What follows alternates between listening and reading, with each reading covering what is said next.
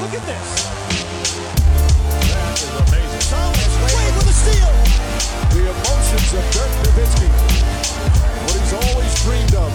Hoping to have another chance after the bitter loss in 2006. Watch this play.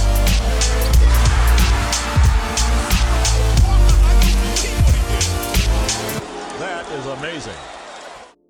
Hallo und willkommen zu Gut Next, dem deutschen Basketball-Podcast im Internet. Mein Name ist André Vogt Und ich bin Dean Walle. und 6 von 6. Letzter Podcast. Morgen geht die Saison ja auch schon los. Letzter Podcast der Saison-Preview der National Basketball Association 2023-24.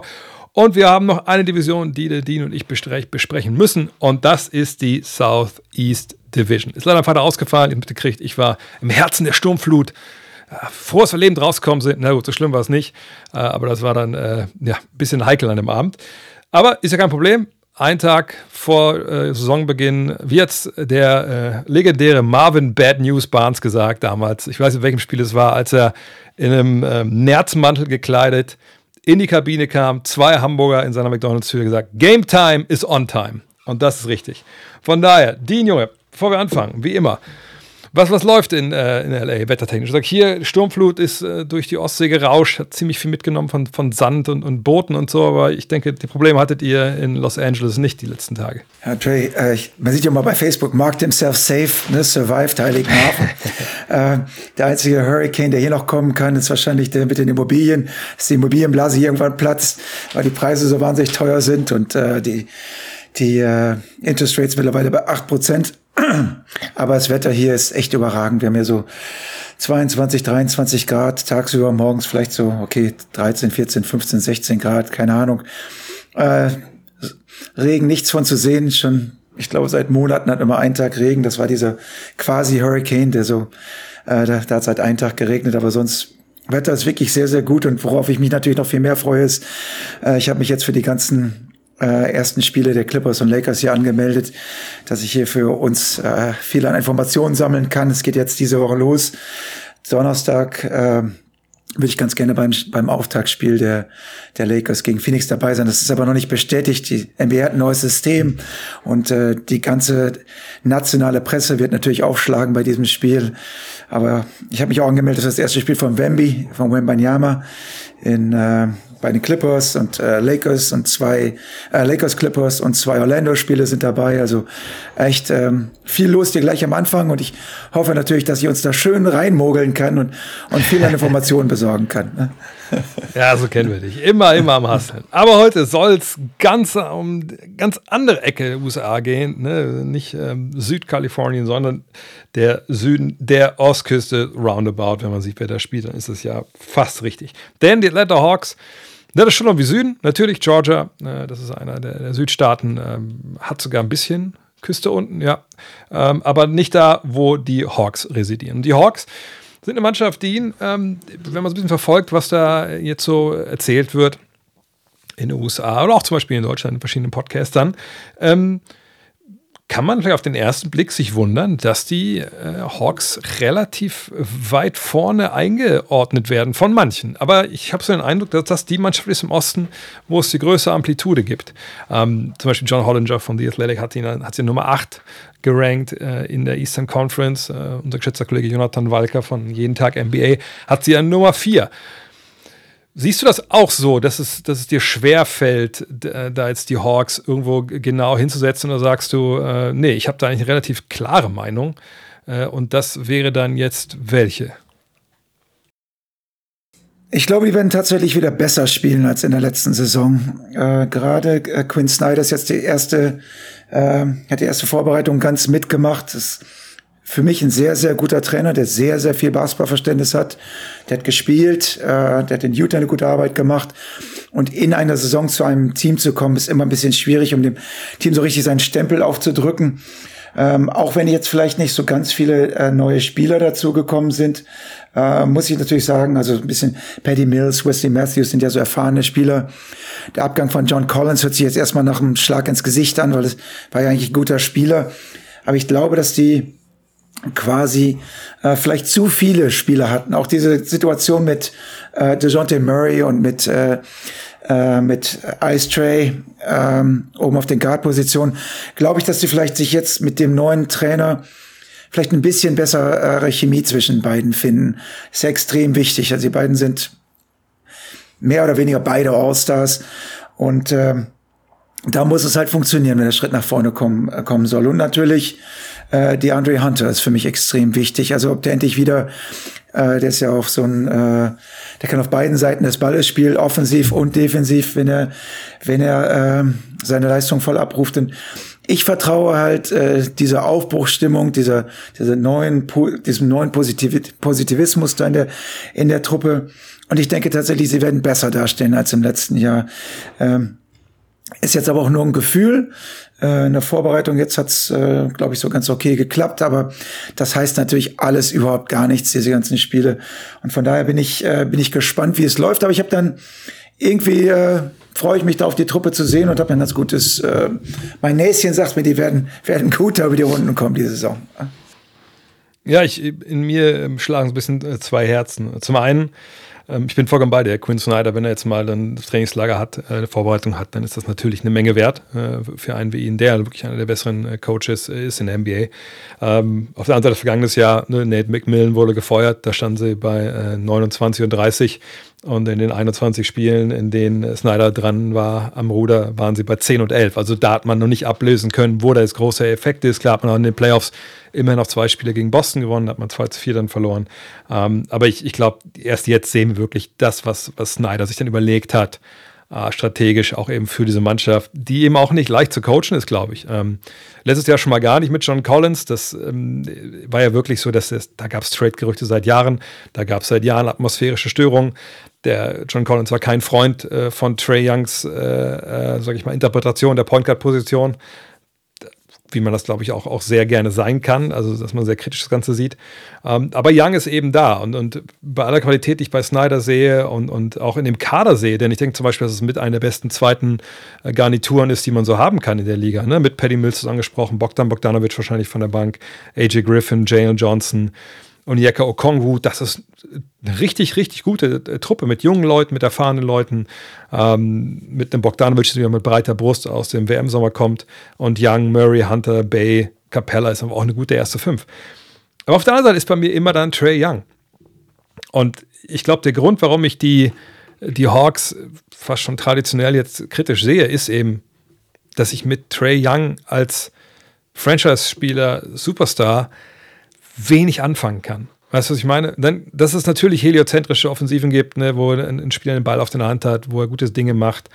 Okay, gar keine Frage. Und hat er gezeigt, dass er Playoff-Spiele die gewinnen kann, auch zum Beispiel Madison Square Garden? Ja, natürlich hat er das gezeigt, keine Frage. Aber da ist eben dieses Problem mit der Defense. Das ist das Problem, dass ich denke, dass wenn man so Basketball spielt mit ihm in dieser Rolle, dass man nie das Maximum aus seiner Mannschaft rausholen kann. So, und jetzt wissen natürlich beide nicht, wie das die Saison halt laufen wird. Ne? Ich denke, Vergangenheit hat man zumindest schon Schritte gesehen in eine andere Richtung. Aber ich bin immer nicht überzeugt davon, dass Trey Young, selbst wenn Snyder das möchte und das auch jetzt über Wochen dann predigt, absolut das Balle spielen kann, großartig. Und du hast angesprochen, die Dynamik Young und Murray, das will ich erstmal sehen. Aber ich bin auch vorsichtig optimistisch. Ähm, allerdings muss ich sagen, äh, wenn wir jetzt so, nehmen wir mal dieses, nehmen wir mal Platz 5 im Osten, Over-Under. Also würdest du eher dafür sein, dass sie da drüber landen? Weil wenn wir uns angucken, wer im Osten halt spielt, Basketball und wer gut ist, dann äh, würde ich sagen, also habe ich die Bucks, die Celtics vor denen klar. Ja, und dann? Hast du noch andere Teams klar vor, vor, vor Atlanta? Ja, das ist natürlich so eine Sache. Ähm, ich habe ähm, tatsächlich ähm, das Gefühl, dass der Osten weit offen ist nach diesen beiden Positionen. Äh, da muss man echt mal so ein bisschen abwarten. Äh, die Raptors können so oder so, äh, da werden wir gleich noch drüber sprechen, da kann so oder so gehen. Äh, selbst Orlando kann großen Sprung nach vorne machen. Also die Leute erwarten sehr viel, äh, gerade von Franz Wagner, da werden wir auch noch drüber sprechen. Was ist mit Philadelphia? Also brechen die jetzt ein, äh, dadurch durch diese ganze James Harden-Situation oder finden die da vielleicht doch noch irgendwie die Kurve? Dass sie den irgendwie traden oder James Harden äh, vielleicht auch noch nicht mehr die beleidigte Leberwurst ist, sondern sich komplett in den Dienst der Mannschaft stellt, weil sein Vertrag ausläuft. das macht das, die Brooklyn Nets ähm, große Wundertüte, weiß man nicht genau, was da, was da mit denen los ist. Das kann sein, dass die Playoffs verpassen, das kann sein, dass die aber auch ganz gut spielen. Du hast so viele Mannschaften, äh, die Knicks könnten zum Beispiel Dritter oder Vierter sein, die könnten vor denen stehen.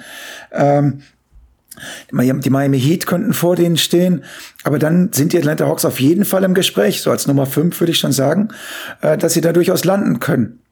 Aber, großes Aber, das kann sich natürlich ganz schnell ändern. Wenn das nicht gut klappt, dann kann man im Osten auch ganz schnell, auch wenn diese Division, äh, die Division, die Konferenz äh, nicht so groß, so gut ist wie die, äh, die ganzen Mannschaften im Westen, kann man auch sehr schnell abfallen auf Platz sieben, acht, neun, zehn, so wie letztes Jahr auch.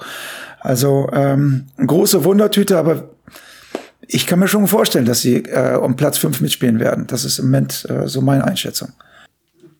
Ja, ich denke, wenn man jetzt, wenn ich nur ein Team nennen will, wo ich denke, die sind relativ klar wahrscheinlich dann vor, oder zwei Teams, dann wären es halt Cleveland und New York. Das kann ich mir schon gut vorstellen, dass die beiden auch, auch wieder vor äh, Atlanta laufen. Aber danach ist wirklich, glaube ich, alles komplett offen, genau wie du sagst, aus, aus diesen Gründen auch. Aber lass uns mal kurz über, über Young sprechen. Ähm, bin ich dazu kritisch, wenn ich sage, also mit dem wirst du halt nie Meister werden als, als, als bester Spieler oder als, ich würde sogar sagen, als obwohl, als Rotationsspieler ist zu hart gesagt, das kann man ja auch anders aufpolzen. Aber wenn das dein bester Spieler ist, denke ich, kannst du nicht Meister werden. Oder würdest du sagen, doch, heutzutage gibt es genug Mittel und Wege, das defensiv aufzupolzen, dass man auch so einen wie Young da verkraften kann? Das ist eine sehr, sehr gute Frage. Da müsste man sich mal genau anschauen, wie sich zum Beispiel Steph Curry entwickelt hat. Weil Steph Curry ist in der Zeit, in seiner Zeit bei, den Warriors, äh, da sieht man ja ganz klar, dass Trey versucht, so wie Steph zu spielen, aber Steph ist halt größer und hat sich zumindest äh, also körperlich so entwickelt, dass er in der Verteidigung sich nicht überall verstecken muss. Also er ist viel besser einsetzbar mittlerweile als Trey Young. Und wenn Trey Young äh, sich wirklich sagt, okay, ich muss defensiv besser werden, also ich muss körperlich äh, besser werden, aber auch mein Mindset, ich muss auch so ein Defensive Mindset haben, äh, dann ist ja dieser Schritt möglich, wenn er weiterhin sagt, okay, hinten bin ich in der Fahnenstange, ihr könnt einfach mir vorbeilaufen, weil ich vorne jeden Dreier treffe.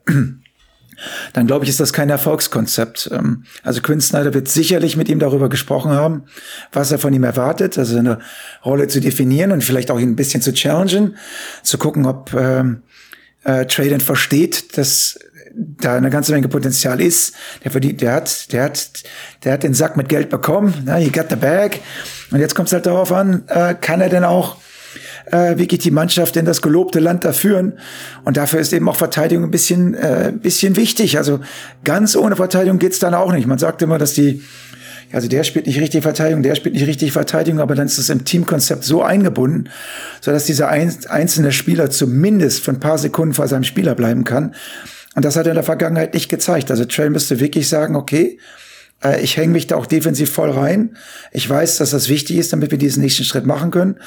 Und im Moment fällt es mir natürlich noch schwer, das zu glauben, weil ich es bisher noch nicht gesehen habe. Ähm, die müssen also im Moment komplett als Mannschaft versuchen. Also ich finde, Murray ist ein guter Verteidiger. Und äh, ich glaube auch, dass sie, äh, natürlich Clint Capella ist ein sehr guter Rim Protector, äh, Hunter ist ein sehr guter Verteidiger. Ich, ich finde schon, die haben gute Verteidiger in der Mannschaft. Aber sie müssen Trey, wenn er so weiterspielt wie letztes Jahr, extrem viel helfen. Und da muss man sehen, wie viel man eigentlich äh, stoppen kann oder ob man wirklich offensiv so produzieren kann, dass es fast egal ist, wie viel man hinten kassiert. Das ist ja so ein bisschen auch der Ansatz bei den Sacramento Kings, ähm, wo man eben auch sagt, also wenn die defensiv nicht besser werden, haben die keine Chance. Aber diese Liga ist halt eine offensive Liga geworden. Und gerade in der Regular Season verteidigen, sind wir mal ganz ehrlich, verteidigen die meisten Mannschaften ja nicht so super hart. Ähm, da wird es vielleicht noch gar nicht mal so auffallen. Aber wenn die Hawks weiterkommen wollen, dann muss Trey Young halt diese Entwicklung machen. Und in der Regular Season müsste er anfangen. Aber dann in den Playoffs wäre dann dieser Schritt enorm wichtig, dass er mehr kann, als äh, einfach nur vorne äh, ein Feuerwerk abzubrennen. Ja, also das sprechen wir eine Sprache nicht, dass Leute denken, vielleicht, wir wollen, wir wollen Trey Young trashen, nur es ist halt so, er ist ein Leichtbauguard, er zeigt nicht wirklich den hundertprozentigen Einsatz hinten. Ähm, er, und mein Kritikpunkt geht noch weiter, er spielt nicht auf Ball und hat ein relativ klar zur Schau gestelltes Desinteresse. Vergangenes Jahr habe ich in Miami gesehen, da dachte ich, oh, okay, da kannst du eigentlich auch so handballmäßig wechseln, vielleicht am besten mit ihm, weil das, das bringt nichts, wenn er vorne den Ball nicht in der Hand hat. Ähm, Und was man auch sagen muss, wir haben ihn ja alle so im Kopf als so einen absoluten Laser von der Dreierlinie und das ist er bis auf jetzt ein Jahr, das war 21, 22, da hat er 38 Prozent getroffen noch nie gewesen. Erstes Jahr 32 Prozent, zweites Jahr 36, dann 34, dann eben 38,2 und jetzt 33,5% im vergangenen Jahr. Also auch da muss besser werden, äh, aber warten wir mal ab. Ich will noch zwei Sachen kurz ansprechen, äh, das können wir relativ schnell abhandeln. Sie haben ja eine, eine Trade Exception bekommen für die John Collins Geschichte, also für den Trade. 23 Millionen. Normal sage ich, uh, Trade Exceptions sind eigentlich relativ wertlos so heutzutage, weil du tradest ja quasi nur diesen Blankoscheck für einen Spieler und, und wer gibt denn äh, einfach für, ja, also es, es, es, sind ja nicht mal Cash Considerations, die da getradet werden, sondern einfach nur, ja, ein Papier, wo eine Zahl draufsteht. Kannst du dir vorstellen, dass diese 23 Millionen Trade Exception irgendwie äh, noch was bringen für die, für die Hawks dieses Jahr? Ja, na klar. Also wir wissen ja auch bei Trey Young, dass es eine Personalie ist, die äh, kontrovers diskutiert wird. Der sollte ja schon mehrmals getradet werden. Der, der damalige General Manager ist dann äh, rausgeflogen, deswegen, weil er äh, nach Möglichkeiten gesucht hat, äh, Trey loszuwerden. Und da hat sich dann die, äh, die Besitzer haben sich dagegen ausgesprochen, statt, stattdessen den General Manager degradiert. Aber äh, der Verein weiß schon, äh, wie kontrovers diese, diese äh, Personalie Trey Young äh, ist. Und äh, man kann auch einfach nur mit dem DeJounte Murray spielen und Trey Young plus diese Trade Exception ähm, kann sicherlich äh, dir nochmal einen richtig, richtig gut, äh, großartigen Star auch nach Atlanta holen. Oder du kannst dir auch ähm, auf einer anderen Position, also äh, drei, vier, ähm, ist sicherlich die Möglichkeit, dass du, dass du einiges machen kannst, dass du das einsetzen kannst. Also das Gute ist, du musst es nicht machen. Aber du hast halt die Möglichkeit, äh, mit dieser Trade Exception schon richtig äh, großartigen Spieler nach Atlanta zu holen. Ich glaube, die werden aber erstmal abwarten, gucken, wie die Saison läuft.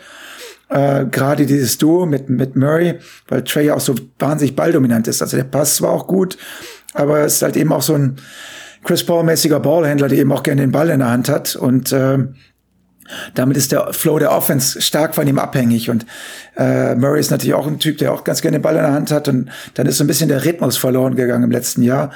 Und das kann gut sein, dass sie von einem von beiden trennen. Aber im Moment würde ich sagen, dass Murray, ähm, der Jean Murray, ist wirklich ein sehr, sehr guter Spieler. Und ich weiß nicht, äh, ob sie sich von dem trennen würden.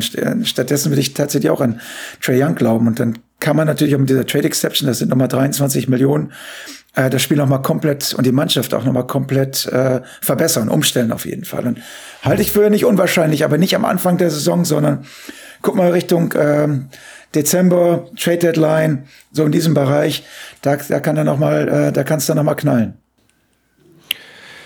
Ja, eigentlich gebe ich dir recht, ne? potenziell nur das Problem ist ja einfach, ne, du kannst ja dann keinen Spieler mit dieser Trade Accept zusammen halt traden. Also es müsste ja irgendein Team sein, was ja, irgendwie denkt, ja, wir, wir, wollen Cap Space haben oder so, aber irgendwie, ich weiß nicht, irgendwie so richtig ähm, fällt mir da niemand ein, der einfach dann ne, sowas dann durchziehen würde. Aber wir werden es abwarten müssen.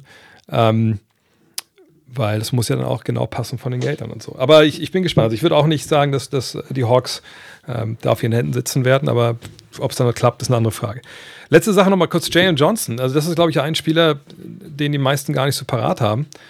Von dem erwarte ich mir aber ehrlich gesagt dieses Jahr eine Menge. Ähm, das könnte wirklich so, so ein Breakout-Kandidat sein, äh, als so einer, der vielleicht auch schon so ein bisschen äh, unterm Radar läuft, weil er eben auch, auch kein Rookie ist, sondern halt auch schon, schon zwei Jahre in der Liga äh, und bisher noch nicht wirklich ne, diesem Label vielleicht 3D gerecht geworden ist. Aber ähm, nach allem, was man in der Preseason gesehen hat, ich, ich finde es ein interessanter Mann. Gut, ich habe äh, Jalen Johnson nicht so komplett auf dem Schirm als derjenige, der jetzt da die äh, für große Veränderungen sorgen wird. Also ich denke, dass wir von Bogdan Bogdanovic äh, äh, erwarte ich mir tatsächlich einiges wieder, dass, dass, sein Handgelenk komplett gesund ist. Ich glaube halt, dass ähm, also die Andre Hunter steht mehr oder weniger so ein bisschen äh, unter Mikroskop. Äh, da wird einiges passieren müssen. Ähm, ich glaube, die haben schon genug Baustellen. Die haben auch einen Rookie verpflichtet, den sehr guten Shooter. Ähm, aber ob das am Ende des Tages halt ähm, alles reicht, um in dieses, äh, also um ganz vorne mitzuspielen, da müssen wir natürlich jetzt äh, erstmal ein bisschen abwarten. Ähm, also Kobe Buffkin heißt der Rookie, den sie jetzt verpflichtet haben von Michigan. Sehr guter Werfer, aber ich glaube, der muss sich erstmal ein bisschen äh, entwickeln. Also die haben schon genug auf ihrem Tablett im Moment von, wo man halt äh, Verbesserungen erwarten könnte, erwarten muss, damit die Hawks wirklich eine Rolle spielen. Deswegen äh, ging die Personalie Jalen Johnson bei mir so ein bisschen unter. Aber ich glaube halt, dass die äh, genug Qualität in der Mannschaft haben, auch mit Onyeka Okongwu, der jetzt praktisch in die Starting Lineup wohl rutschen wird, äh, dass ich halt glaube, in der Kombination äh, hört sich jetzt auf dem, also auf dem Papier sieht es erstmal sehr gut aus. Äh, wie es dann am Ende auf dem Spielfeld ist, in der Vorbereitung haben sie, glaube ich, drei Siege, zwei Niederlagen, aber das heißt natürlich sehr, sehr wenig. Ähm, bin sehr, sehr gespannt, äh, wie der neue Trainer äh, mit diesem Talent, was unbestritten in, in dieser Mannschaft steckt, äh, wie der damit umgeht und wie daraus eine schlagkräftige Truppe zusammenstellt, die wirklich äh, wieder wie vor einigen Jahren noch äh, bis in die Eastern Conference Finals kommt. Dann schauen wir mal, wo wir sie nachher einordnen. Jetzt ist aber Zeit für, und ich habe gar nicht den Timer gestellt für, das mache ich jetzt vielleicht mal, äh, Zeit für dein anderes Team in der NBA. Die Rede ist von den Miami Heat. Auch da hast du eine Zeit lang äh, gelebt. Äh, wir beide haben mit dem Trainer, also viel gespielt habe ich damals nicht, aber wir waren mit dem Trainer in der zweiten Bundesliga. Das muss man immer, wir sind alle vertraglich verpflichtet, das immer dazu zu sagen, dass der gute Eric Spurs in der zweiten Bundesliga Nord gespielt hat, in Herten. Ähm, aber den, äh, natürlich, das war ein Sommer, da haben wir uns alle was anderes erwartet. Jimmy Butler auch, deswegen ja sein Emo-Gothic-Auftritt am Media Day. Ähm, aber wenn du jetzt zurückblickst auf diesen Sommer, ne, und äh, lange, lange haben wir gedacht, wahrscheinlich sogar weiß nicht, bis, bis Ende Juni, rund um die Draft natürlich, äh, dann spät, also frühestens, also dann ging es dann wirklich richtig los. Und dann aber noch wochenlang in Juli, August hinein, haben wir ja gedacht, glaube ich, gut, äh, Damien Lillard, der wird in Miami landen. Ne? Natürlich äh, hat jetzt die Liga gesagt, Moment mal, du kannst nicht sagen, wenn du woanders hingetradet wirst, gibst du nicht 100 Prozent, aber am Ende des Tages wissen wir alle, der Spieler kriegt seinen, seinen Willen, hat er aber nicht gekriegt. Oder hat er ihn gekriegt? Jetzt ist er jetzt in, in Milwaukee äh, und Miami stand mit leeren Händen da. Miami wollte wahrscheinlich auch Drew Holiday ganz gerne haben, haben sie auch nicht bekommen. Ähm, siehst du irgendwie einen, einen Anhaltspunkt, dass man da jetzt Miami und natürlich deine Person von Pat Riley einen Vorwurf machen sollte, dass dieser Sommer dann im Endeffekt ja einer war, wo es eher um Subtraktion ging. Ne? Max Struess weg, Gabe Vincent weg und eben Damien Lillard nicht gekommen. Oder würdest du sagen, ja gut, zu einem Trade gehören immer zwei Parteien oder in dem Fall sogar drei mit Damien Lillard und Agenten. Da ist man manchmal auch so ein bisschen äh, anderen ja, äh, Strömungen, anderen äh, Begehrlichkeiten ausgeliefert und man kann Pat Riley eigentlich keinen Vorwurf machen. Den kann man tatsächlich keinen Vorwurf machen. Äh, völlig abstruse Situation, weil der Agent äh, von Dame Lillard ist Aaron Goodwin, war früher auch mal der Agent von LeBron und von äh, KD seiner Zeit mal und von ähm, auch Dwight Howard, also ein sehr, sehr bekannter, die Goodwin Twins, sind eigentlich Zwillinge, aber Aaron ist immer noch sehr, sehr involviert und auch der Agent von äh, Dame Lillard ähm, an die Presse gegangen ist und gesagt hat, äh, den Miami Heat kann man keinen Vorwurf machen. Äh, umgekehrt weiß ich aber aus sehr guter Quelle, dass die, äh, der Vorstand der Miami Heat und das, Trainer, das Trainergespannt Aaron Goodwin den Vorwurf macht, dass der sich praktisch quergestellt hat, als auch hier die Situation mit Milwaukee kam und äh, Portland gesagt hat, ihr tradet den Spieler nicht nach Miami, äh, der geht nach Milwaukee. Also auf einmal hat sich die Situation komplett gedreht. Äh, vorher war für, für Dame auch ganz klar, dass er nach Miami geht. Ähm, und dann kam auf einmal dieser, äh, ja, dieser Wandel. Es hat sich einfach, man dachte immer, es hängt nur zwischen beiden Vereinen. Aber ich glaube, dass dann irgendwo der Zeitpunkt kam, wo Milwaukee gesagt hat, ich weiß nicht, ob Janis der die Initialzündung gegeben hat, äh, Ante de Kumbo, der gesagt hat, wenn wir den kriegen können, ich trenne mich zwar ungern von Drew, aber dann lassen wir halt eben, äh, dann lassen wir eben Drew ziehen und nehmen Dame. Da verspreche ich äh, mir einen Titel. Und dann ging auf einmal, dann ging die Maschinerie los. Und dann steht auf einmal Miami hier da und sagte, oh mein Gott, jetzt kriegen wir Dame gar nicht. Kein Problem, nehmen wir Drew Holiday. Ja, ich, Miami, ich weiß es ganz genau. Knallhart hinter Drew Holiday hinterher. Also sie wollten ihn unbedingt dann haben. Haben gesagt, ist günstiger, passt auch sehr gut in die Mannschaft, sehr gut mit unserer Philosophie. Äh, wir können unsere jungen Spieler behalten. Fantastisch. Was macht aber Drew? Ähm, hat äh, äh Jason Glushon auch einen sehr guten Agenten. Ich glaube nicht, dass der da irgendwie was gedreht hat, aber äh, Drew war wohl der Meinung, dass für ihn Boston, dass Boston ihm eine größere Wahrscheinlichkeit einräumt, Meister zu werden in der Truppe ähm, als jetzt Miami. Von daher sind sie da, beim Baseball sagt man zweimal, zwei Strikeouts hatte, hatte Miami und stehen auf einmal quasi mit leeren Händen da und mussten Tyler Hero, den sie eigentlich loswerden wollten, auf einmal sagen, Tyler, auf dich bauen wir dieses Jahr. Ne? Dich brauchen wir unbedingt, ja. Jetzt kann Tyler Hero zwei Sachen machen. Er kann entweder sagen, so, ich habe so mein, ich habe so einen Chip auf, mein, auf meiner Schulter, ich, ich, ich spiele auf jeden Fall mit erhöhter Motivation, weil sie wollten mich loswerden und ich zeige euch mal, was ich kann. Oder er kann halt sagen, ach, mich will man hier gar nicht so richtig haben und das brauchen die mich. Oh, ich mache hier einfach mal so ein bisschen mein Ding und äh, habe mal so ein bisschen Spaß. Er ist ja auch gerade Vater geworden, das zweite Mal. Äh, ich lasse mir hier meine 35 Millionen auszahlen und die können mich mal. Ne?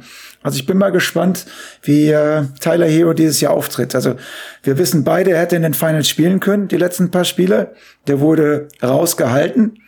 Ähm, er, Tyler Hero wollte spielen. Die Mannschaft hat gesagt, wir haben so einen guten Flow, so einen guten Rhythmus. Tyler ist ja so ein Ballstopper, der also dafür sorgt, dass ähm, diese gute Ballrotation, äh, das Ball-Movement, was die Truppe sonst hat, äh, ganz anders ausgesehen hätte. Und da, da hatten die, glaube ich, zu gro großen Respekt vor, weil es hat äh, eigentlich ja sehr gut lief. Hat natürlich nachher nicht für den Titel gereicht, aber Tyler hätte spielen können, er hat nicht gespielt. Ja.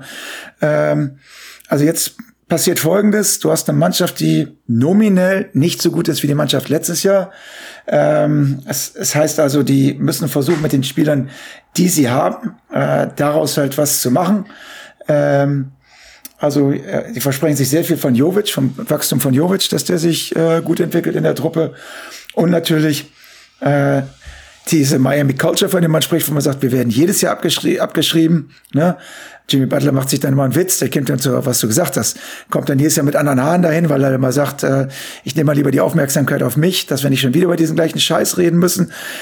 Ähm, also ich glaube, komischerweise, die Miami Heat ich würde sie dieses Jahr auch abschreiben. Wenn ich mir die Spiele angucke, sagt, du bist schlechter geworden. Äh, die waren letztes Jahr schon als Underdog, haben es irgendwie nur geschafft, ins Finale zu kommen, weil Jimmy Buckets einfach aufgedreht hat ohne Ende. Und das sehe ich einfach mit anhand der Spieler nicht.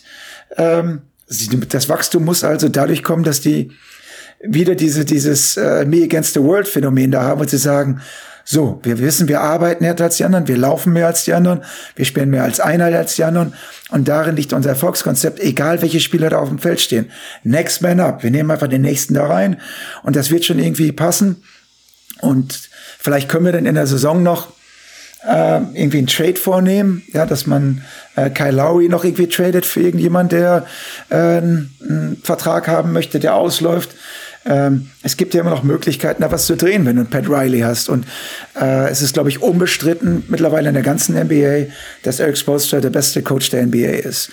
Und äh, auch wenn viele Spieler Schiss haben, da hinzugehen, weil das Training enorm hart ist und die trainieren wirklich auch noch zweimal pro Tag und es ist auch physisches Training, das erlebt man sonst in der NBA nicht, äh, gibt der Erfolg dem Verein recht. Also wenn du als Spieler dich darauf einlässt, die Mentalität mitbringst, wird jeder Spieler, der da hinkommt, ein besserer Basketballer sein. Ja, also die, die einfach nur der, des Geldes wegen dahin gehen, werden da Probleme bekommen. Du brauchst also Leute, die wirklich so eine gewinnende Mentalität haben. Und deswegen glaube ich, obwohl die Spieler einfach nicht so überragend sind, dass vielleicht ein Thomas Bryant mir irgendwie was gibt, weil er in seinem letzten Jahr steht. Kevin Love wurde wieder neu verpflichtet. Der hat ja seinen 58. Frühling da letztes Jahr erlebt. Der wird vielleicht anfangen und dann aber auch gar nicht so lange spielen, aber die werden aus den, aus den, Josh Richardson ist wieder da, die werden aus den Spielern, die sie da haben, ähm, werden die irgendwie eine schlagkräftige Truppe zusammenbauen. Ich weiß nicht genau, wie sie es immer wieder hinbekommen, aber es klappt doch.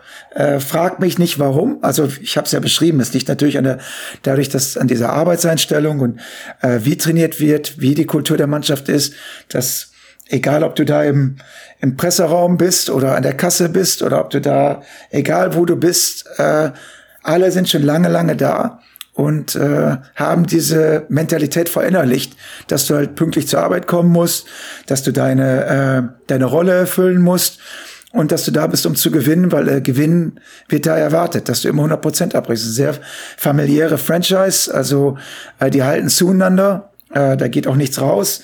Und wenn Tyler Hero und äh, und äh, ähm, wie heißt der andere nochmal? Äh, Caleb. Caleb, äh, Caleb Martin. Caleb Martin, genau. Dass die beiden ähm, eine gute Saison spielen, sind ja auch noch jüngere Spieler, dann hast du auf einmal wiederum die Möglichkeit, in der in, äh, im Osten zumindest erstmal wieder in die Playoffs zu kommen dann ist alles möglich. Schwierige Saison, aber ich glaube, äh, man darf die Miami Heat nie abschreiben. Ja, da würde ich dir recht geben. Auf der anderen Seite finde ich halt schon, dass es jetzt talentmäßig, also andersrum. Die Frage ist halt, auf, auf der einen Seite denke ich mir, ey, du hast zwei Spieler verloren, ähm, die bei dir jetzt auf deinem Finals Run einfach wichtig waren mit Struce und mit, mit Vincent. Ähm, du hast einen Sommer äh, äh, durchlebt, den du gerade schon beschrieben hast, wo ja, du nicht unbedingt Herr deiner eigenen Geschicke warst und so ein bisschen ausgeliefert warst, ne, was, was der Agent dann da sagt äh, und, und all die anderen Sachen. Ähm, und du hast diesen Tyler Hero, der eben eigentlich bis jetzt ja alles richtig das Richtige sagt. Sagt ja, ne, äh, hier, also, was hat er gesagt? Äh, ich, ich möchte gegen die Elite spielen der Liga und da gehört Portland nicht zu und so. Das sind alles so, das sind eigentlich gute Sachen. Ich finde das, das cool, was er da gesagt hat. Und ich glaube auch nicht, dass das den vielleicht dann wirklich so ähm, jetzt aus der Bahn wirft. Auf der anderen Seite muss er natürlich ins Konzept passen. Ähm, aber wenn ich mir den Kader anschaue, dann denke ich mir, okay, ne, Lowry sollte wahrscheinlich nicht starten. Ne, sowas meine ich. Also das, der wird ein paar Momente immer noch geben, aber der wird einfach auch, weißt du, äh, Stefan Koch, kennen wir beide, ich glaube, das kann ich erzählen, jetzt nach knapp 30 Jahren. Damals, als wir in, ähm, in Wolfenbild zusammengearbeitet haben und er war Coach, haben wir, glaube ich, mal gegen, ich glaube, es war Düsseldorf damals. Kannst du dich noch erinnern an, Mensch, wie hieß der? Auch ein Ami, Center, oh, Gerald Johnson. Kannst du dich an Gerald Johnson du, noch erinnern? Du kennst Gerald? Ja. Na klar, ich habe hab gespielt. Also, ja. gespielt. Ja. Ja, und der war dann nachher noch, dann, dann ist er rumgetingelt in der Regionalliga, hat am Flughafen gearbeitet in Düsseldorf. Jedenfalls, als wir damals gegen die gespielt haben, hat Stefan hat immer abends, Freitagabend beim Training am Ende so einen Scouting-Report gegeben, nur so zwei, drei Sätze über jeden Spieler.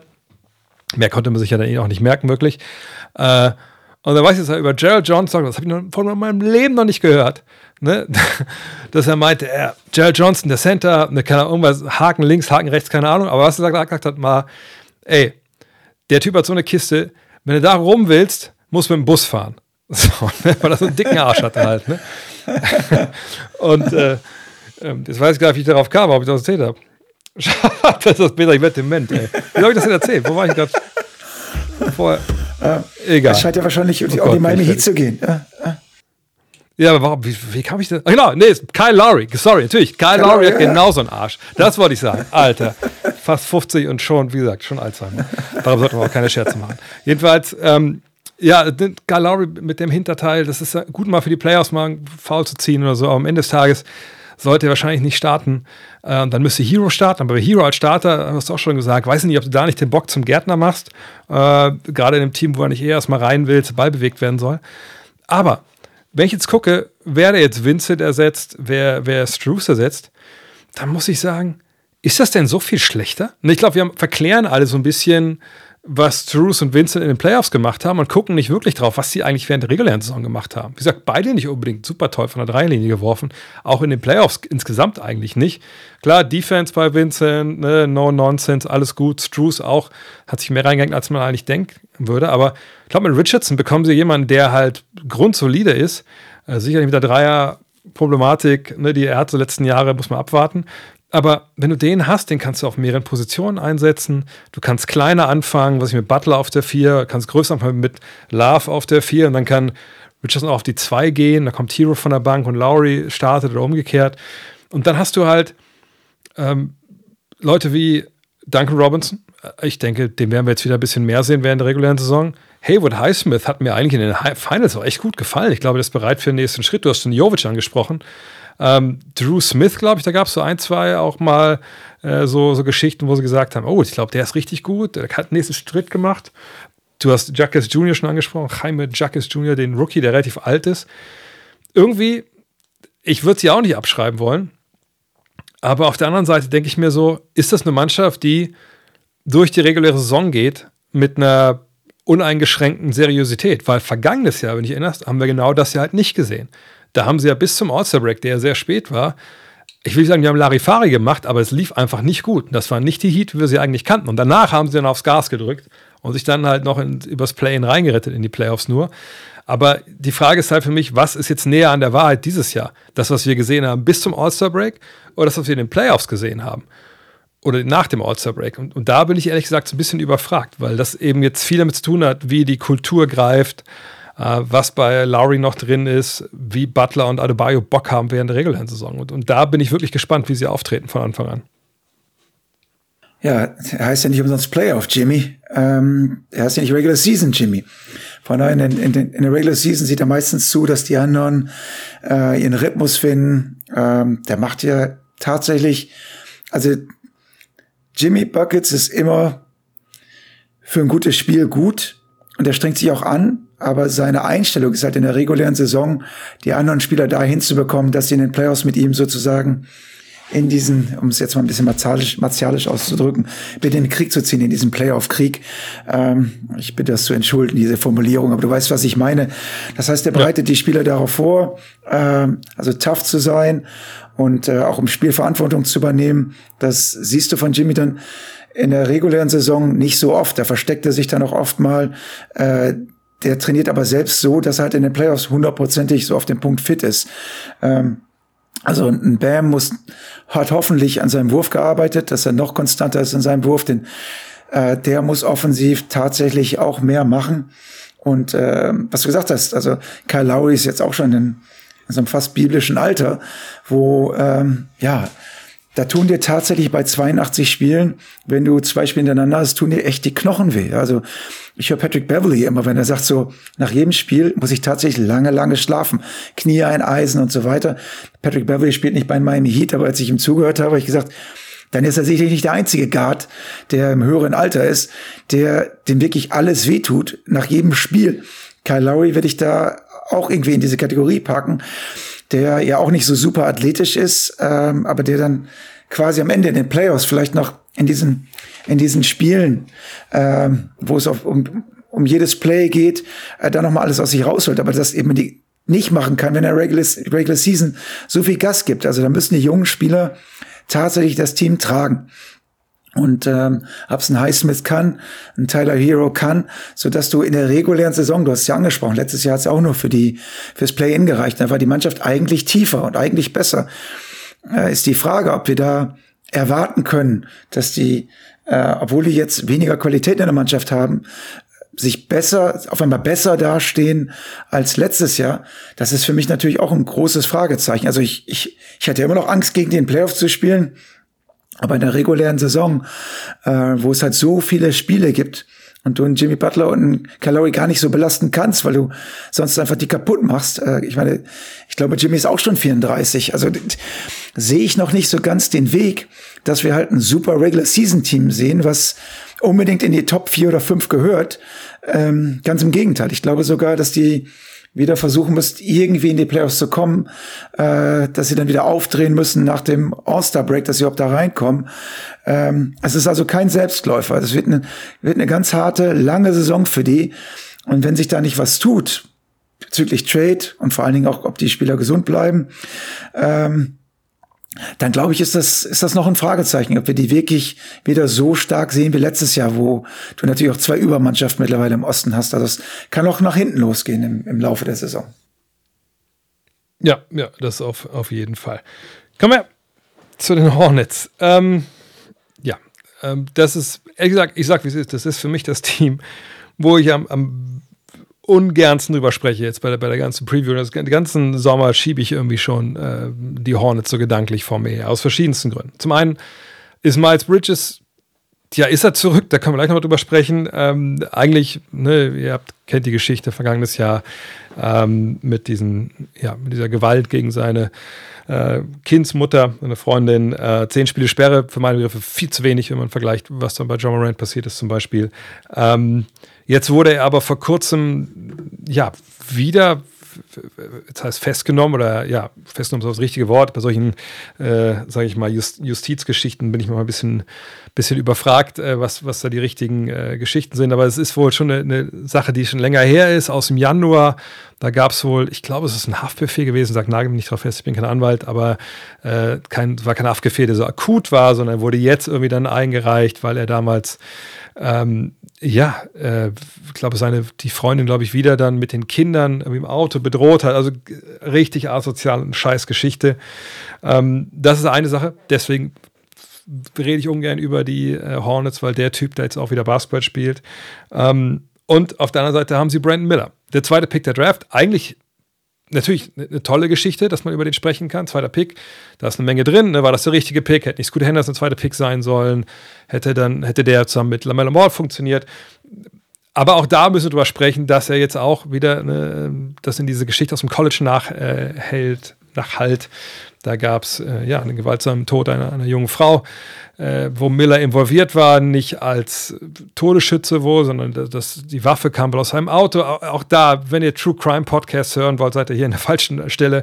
Ähm, guckt, lest das gerne nochmal durch. Ähm, ja, wie gesagt, diese beiden Sachen, äh, die hängen über dieser Franchise jetzt dieses Jahr. Denkst du denn, Dean, dass sowas dann auch ein Thema ist im tagtäglichen Leben in dieser Bubble NBA, in der Bubble Charlotte Hornets? Oder machen wir von draußen, oder wir draußen außer der Bubble, da eigentlich nur was draus? Und die einzigen Punkte, wo die Spieler, ne, wo die Mannschaft da in Berührung kommt, sind eben bei, was ich, Pressekonferenz, wenn mal eine Frage gestellt wird. Aber dass das ultimativ eigentlich in diesem Tagesgeschäft eigentlich total zu vernachlässigen ist. Also Michael Jordan hat die Mannschaft verkauft. G. Plotkin hat das Team gekauft. Normalerweise, wenn Owner kommen, gibt, kommt der Besen und wird alles ausgewechselt. Also die haben, es wundert mich, die haben die gleichen Coaches da gelassen. Ähm, auch die Situation mit Miles Bridges finde ich sehr, sehr unglücklich. Sicherlich ein sehr, sehr talentierter Spieler. Aber nach dem, was er gemacht hat, müsste man sich eigentlich auch als, als, äh, als Governor des Teams dagegen aussprechen und sagen, weißt du was, ähm, den lassen wir einfach nicht, nicht spielen, wir müssen ein Zeichen setzen. Also auch wenn das, ja, die rechtliche Situation nicht ganz klar ist, äh, ist auf jeden Fall klar, da hat er sich auch für entschuldigt, dass er was falsch gemacht hat. Und das muss eigentlich härter bestraft werden als mit zehn Spielen, wenn äh, ähm, äh, John Morant halt mit der Knarre rumfuchtelt und dafür 25 Spiele äh, raus ist. Äh, beides keine guten Situationen. Ich glaube, äh, wer auf ESPN sich ein bisschen einliest, sieht auch, dass John Morant in Memphis da mittlerweile, äh, der hat sicherlich auch einige Fehltritte gehabt und äh, ist, ist, ist auch nicht ganz äh, astrein, was er da, was er da macht, ganz klar, aber äh, Miles Bridges hat äh, effektiv äh, eine Frau verprügelt, äh, also richtig vermöbelt. Und das kann man ähm, nicht so durchgehen lassen. Also ich glaube, da geht es auch über Basketball hinweg. Äh, das wäre dann schlimm, äh, das sportliche Talent, was er, was er natürlich hat, äh, jetzt nur über Miles Bridges als Spieler zu reden und sagen, der hat ihn jetzt ein Jahr gefehlt, jetzt kommt er wieder, der bringt eine Qualität, der kann das jetzt alles wieder auf dem Spielfeld umsetzen, weil er halt eben mit dieser Energie da ist und zeigen möchte, dass er sich durch Basketball von seiner Sache ablenken kann.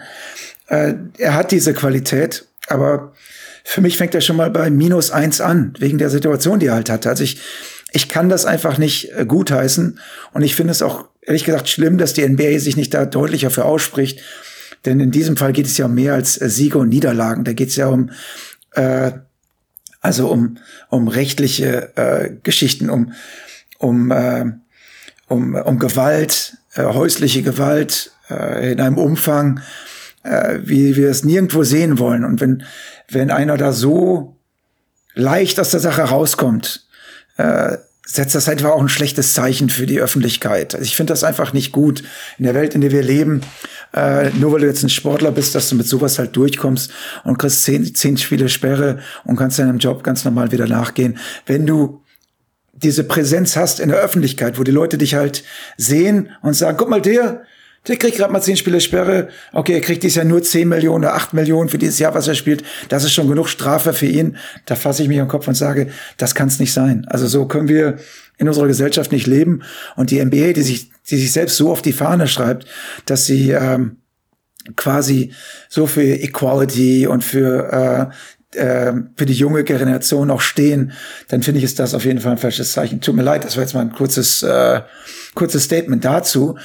Ähm, Brandon Miller, reden wir aber ein bisschen mehr sportliche Sachen, äh, bin ich sehr, sehr gespannt, äh, ob das die ent bessere Entscheidung war als Scoot Henderson. Ich habe mit einigen Leuten gesprochen aus, der, aus unserer Industrie hier, die gesagt haben, Brandon Miller wird eine Top-Saison spielen. Das war die absolute richtige Entscheidung. Und ich habe auch ganz andere Stimmen gehört, die gesagt haben, ein Riesenfehler. Also Brandon Miller hast du ja auch gesagt, hat auch diese Geschichte, diese skurrile Geschichte mit der Knarre, mit der er da nicht wirklich was zu tun hatte, aber also ganz astrein ist das auch nicht, aber bleiben wir in seinem Falle bei der sportlichen Geschichte, äh, weil wir das auf jeden Fall nachvollziehen können. ähm, da sagen einige auch, ähm, er wird, er wird er wird Probleme bekommen, äh, diesen Status halt hinzubekommen. Wir haben ja, alle gucken auf Wembanyama als Nummer eins, praktisch der gesetzte Rookie of the Year, neben vielleicht Chet Holmgren, der eine, der draußen war, aber äh, einige glauben tatsächlich, mit denen ich gesprochen habe, dass Miller ähm, in diese Position reinrutschen kann als äh, Rookie of the Year, weil er in dieser Mannschaft viel Spielzeit bekommt. Äh, die äh, die dir nicht unbedingt, wenn man Jama, wenn du Popovic kennst, kann es ja durchaus mal sein, dass er sagt, äh, du brauchst gar nicht mehr diese 65 Spiele dieses Jahr zu machen für uns. Wir wollen dich langfristig hier haben. Und dann kann er schon nicht mal Rookie des Jahres werden nach den neuen Regeln. Das wäre eine typische Popovic-Geschichte. Ja, einfach zu sagen, weißt du was, ähm, du spielst dieses Jahr nur 64 Spiele. Mal sehen, was die NBA macht, so ungefähr. Äh, also Brandon Miller, um es nochmal äh, da wieder zum Thema zu kommen, ähm, ist ein, ein äh, sehr, sehr interessanter Spieler, der viele Positionen spielen kann, der mit dem Ball umgehen kann, der sich selbst einen Wurf erarbeiten kann, der eine gute Größe hat, äh, der also auch schon sehr gut von außen wirft, also auch schon in diesen jungen Jahren, ähm, der aber natürlich auch seine Schwächen hat, also der den Ball dann noch zum falschen Zeitpunkt abgibt und äh, noch nicht so ganz stabil ist in seiner, in seiner Anlage. Also das blitzt so zwischendurch durch und du sagst, äh, oh, der kann was, äh, wenn er das zusammenfügt und konstant abrufen kann. Aber es ist eben das große Wenn. Das, das sehe ich jetzt noch nicht so ganz, dass er das, äh, dass er wirklich so eine überragende Saison spielen wird. Aber du wirst Spiele haben, wo er sagt, wo du sagst, oh, überragender Spieler, äh, fantastisch, dass, dass die den genommen haben. Aber für mich fängt natürlich auch vieles, vieles mit Lamello Ball an, der auch eine unglaubliche Qualität hat, All-Star-Spieler, der aber gleichzeitig auch immer super dumme Entscheidungen trifft. Also der gibt einen geilen Pass von der Mittellinie für einen Alley-Oop und dann dribbelt, äh, dann schmeißt er zweimal einen Balance aus und verteidigt nicht und läuft nicht zurück. Ja. Und dann ist jetzt die Frage, gucke ich mir dieses eine Highlight an oder gucke ich mir das Gesamtpaket an, wo äh, Lamello Ball, der auch viel verletzt war in letzter Zeit, äh, einfach noch nicht so gut ist als Basketballer, wie er immer dargestellt wird. Wenn du nur sein Highlight Reel siehst, dann sagst du immer, LaMelo Ball, guck dir den Pass an. Wow, und jetzt schießt der Stepback Dreier durch die Beine hinterm Rücken und Wahnsinn. Aber wenn du das ganze Spiel siehst, sagst du, der läuft ja gar nicht zurück. Da verteidigt er gar nicht. Ja, ähm, also da sehe ich viele, viele Schwächen in seinem Spiel, um äh, wirklich deine Mannschaft. Also du, das ist dein Franchise-Player, der verdient auch, ich glaube, knapp 200 Millionen. Äh, die, du hast die Mannschaft um den herum gebaut und äh, die Mentalität, die er mit aufs Spielfeld bringt, äh, da, danach richten sich die anderen jungen Spieler, die in seiner Mannschaft sind. Die sagen, der kriegt 200 Millionen mit der Spielweise, so spiele ich auch. Und das kann ein großes, großes Problem werden. Ähm, ich hoffe, dass PJ Washington eine geile Saison hat, gerade für drei Jahre 48 Millionen unterschrieben. Ich glaube, äh, der ist auch ein bisschen, äh, äh, also nicht richtig konstant, aber der hat auch eine gute Qualität. Und das ist nun mal das Ding bei so einer jungen Mannschaft, dass man halt nicht sagen kann, was du von denen bekommst. Also Gordon Hayward ist jetzt wieder da, der passt meinetwegen gar nicht so richtig da rein mehr in diese Truppe. Äh, der war ja auch so lange immer verletzt. Da könnte man grundsätzlich sagen, der bringt ja Stabilität, aber der hat ja selbst nicht gespielt. Der muss ja seine eigene Rolle erstmal wieder, wieder finden, weil er so viele Jahre verletzt ist.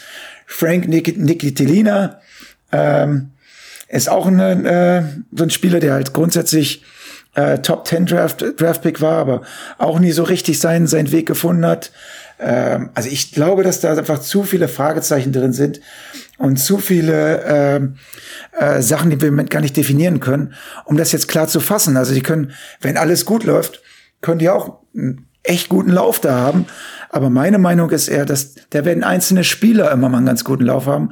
Aber als Mannschaft werden sie nicht genug, äh, konstant genug sein und werden wieder irgendwo da, da so rumdümpeln. Und wir werden wieder nächstes Jahr über Potenzial reden, aber nicht über das, was wirklich gelaufen ist. Ja, ich, ich tue mich da echt ein bisschen schwer, weil auf der einen Seite, wenn ich mir den Kader anschaue, ganz losgelöst von den, ähm, ja, von diesen legalen Problemen, aber lass mal Bridges noch mal raus, weil wir nicht wissen, was da jetzt noch passiert. Dann hast du natürlich eine erste Fünf mit Ball, mit Rosier, wahrscheinlich mit Miller, denke ich mal, äh, PJ Washington, Mark Williams, dann von der Bank.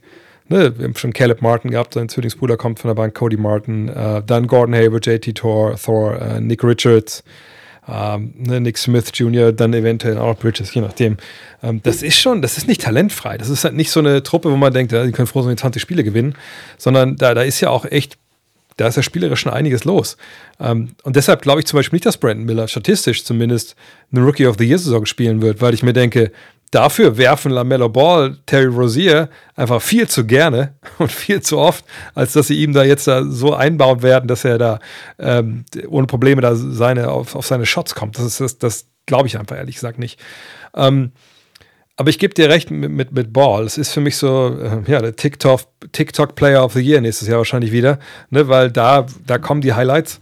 Ähm, das ist ja auch jemand, der in, in, seiner formativen Phase als Basketballer nicht unbedingt die organisiertesten, stabilsten, äh, die stabilste Umwelt, Umwelt um sich herum hatte, so. An und die Teams gewechselt. Und der muss das Licht sehen, aber der ist natürlich auch noch jung. Ich meine, das, die Messe ist ja noch lange nicht gelesen. Ich kann mir vorstellen, dass es dann irgendwann einen Klick macht und dann erreicht er einfach auch relativ schnell wahrscheinlich ein neues Effizienzlevel, was ein Team auch dann mitzieht. Nur ob das dieses Jahr passiert, äh, bin, ich, bin ich mal sehr gespannt. Also ich, ich glaube schon, dass die gefährlich sein werden, einfach weil sie vielseitig talentiert sind. Ähm, sie haben mit Gordon Hayward noch einen Spieler, also ich denke mal, die werden ihn schon ein Schaufenster stellen früh, um mal zu sehen, ob sie irgendwas für den bekommen. Ne, aber der verdient nun mal 31,5 Millionen Dollar. So. Und ich, ich kann mir exakt nicht vorstellen, dass du für den dann irgendwie einen Gegenwert kriegst, weil das aber eine Menge Geld ist, was da rüberkommen muss. Das ist für mich einer der Top-Buyout-Kandidaten, wenn er sich bis dahin nicht verletzt, was natürlich ein großes Wenn ist.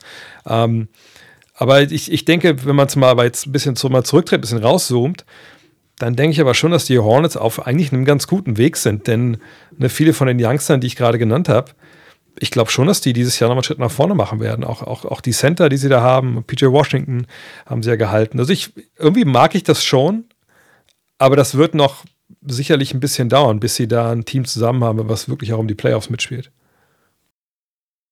Ja, das ist, was du sagst, diese TikTok-Geschichte finde ich sehr, sehr interessant. Also du wirst in dieser Truppe viele Highlights sehen. Und äh, ich habe ja auch lange als Agent gearbeitet und äh, wenn mir Spieler halt ihre Highlights schicken, einfach diese kurzen Snippets und du siehst einen Spieler, sagst du, siehst du fünf Minuten mit Stepback-Dreiern, mit Dunks, mit Pässen und dann guckst du die Statistiken an und sagst so, oh, Statistiken sind schon mal ein bisschen zweifelhaft. Und dann guckst du dir mal ein ganzes Spiel an und dann sagst du, ach so, das ist also der Grund, warum er nicht bei einer besseren Mannschaft landet. Das ist also nicht nur Politik und nicht nur der Coach, sondern der hat halt wirklich Spielfehler in seinem System. Und bei Charlotte kann ich mir echt, was du gerade gesagt hast, das sehr gut vorstellen, dass wir äh, bei den Top 10 Highlights immer mal wieder geile Momente sehen werden von denen. Aber das bedeutet nicht, dass du ein kompletter Basketballer bist. Also äh, ich sage auch immer jungen Spielern, äh, wir sind jetzt hier nicht um Highlight Reels zu machen, sondern wir sind dafür da, um Basketballspiel zu gewinnen. Und da gehört mehr dazu als äh, mal ein Dank, mal ein Dreier, sondern du musst das Spiel wirklich lesen, verstehen, hart arbeiten, äh, keine Auszeiten nehmen. Jeder Ball, gerade für junge Spieler, jeder Ballbesitz ist wichtig. Äh, du musst natürlich auch einen Fehler machen dürfen, ganz klar. Aber du musst verstehen, äh, wenn du als junger Spieler Fehler machst, kann es auch sein, dass du schnell auf der Bank bist. Ganz klar, deine Aufgabe ist, hart zu arbeiten und alles richtig zu machen. Und das sehe ich bei den Hornets eben, da sind zu viele Spieler dabei, die Auszeiten auf dem Spielfeld nehmen, junge Spieler. Und das ist für mich ein großes Problem. Also wenn du konstant oben mitspielen willst, dann darfst du diese Auszeit nicht haben, diese, diese Ausfälle, auch am Ende von Spielen, zwischendurch mal diese Ausfälle zu haben, dass du dich mit einem Schiedsrichter anlegst, äh, wo es nicht nötig ist, dass du den, den schweren Pass statt den leichten Pass machst, dass du eine schlechte Entscheidung triffst, dass der falsche Mann zum falschen Zeitpunkt den Ball in der Hand hat, ähm, dass du halt den Hollywood, das Hollywood-Play machst, einfach den besser postierten Spieler zu sehen, was sich von außen ganz einfach anhört, ist halt selbst auf NBA-Niveau oft nicht umsetzbar, weil es geht halt für jeden einzigen um große Verträge, gerade für junge Spieler, die noch nicht genug Geld kassiert haben. Es geht darum, sich selbst erstmal in Position zu bringen, selbst sich einschätzen zu können in dieser Liga, selbst einen Namen für sich zu machen. Und das ist meistens kontraproduktiv äh, für Mannschaften, die oben mitspielen wollen.